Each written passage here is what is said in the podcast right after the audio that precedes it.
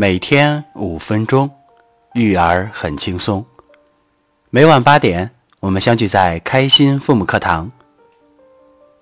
您好，欢迎收听由开心妈妈家庭教育为您带来的分享。今天分享的内容是开心父母成长故事。看到儿子的成长，我只有崇拜的份儿了。作者：燕，儿子十二岁。故事来自父母成长小组学习群。儿子去彩排六一节目，他自己唱完歌之后，因为又看了看其他同学的节目，结果延迟了去上课的时间，结果被老师罚写作文。儿子中午一回家就大哭着说：“老师故意难为我，还罚我写的作文，我肯定不给老师写的。看吧，我还要找那位打我小报告的女生算账。”我等他哭完，情绪释放完，说：“下午再去找那个女孩算账。妈妈先先请你去吃好吃的。”吃饭时，我还安抚孩子说：“儿子，这段时间排练得很辛苦，今天又被挨罚，妈妈奖励你一瓶饮料，犒劳一下你自己。”下午放学后，我问儿子这件事儿处理的怎么样，他说：“呀，我一忙忘了说那个女孩了。”我说：“这事儿都忘了。”说明我儿子心大，懂得宽容。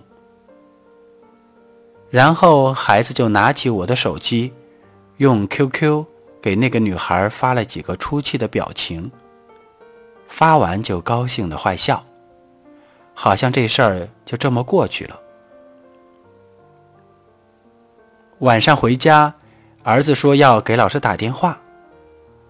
吃完饭后，他真的给老师打电话了，说道。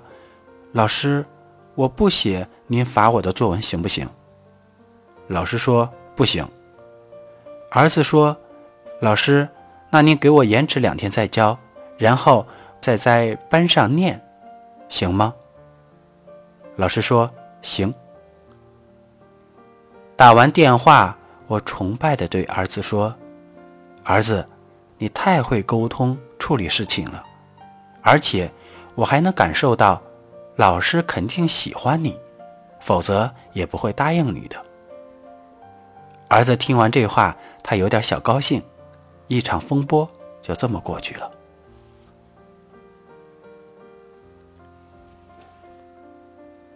每一个能力的培养都不是偶然，而是平时生活的一点一滴的经历所积累的。在这个故事当中，我们发现。当儿子被老师罚写作文，回家以后发脾气，妈妈做的工作是什么呢？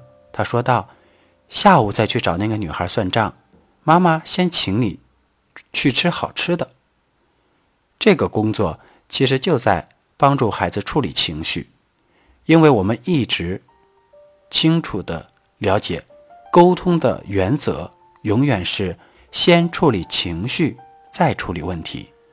很多时候，当我们家长把孩子的情绪处理好之后，会发现问题，孩子就已经想到解决的方法了。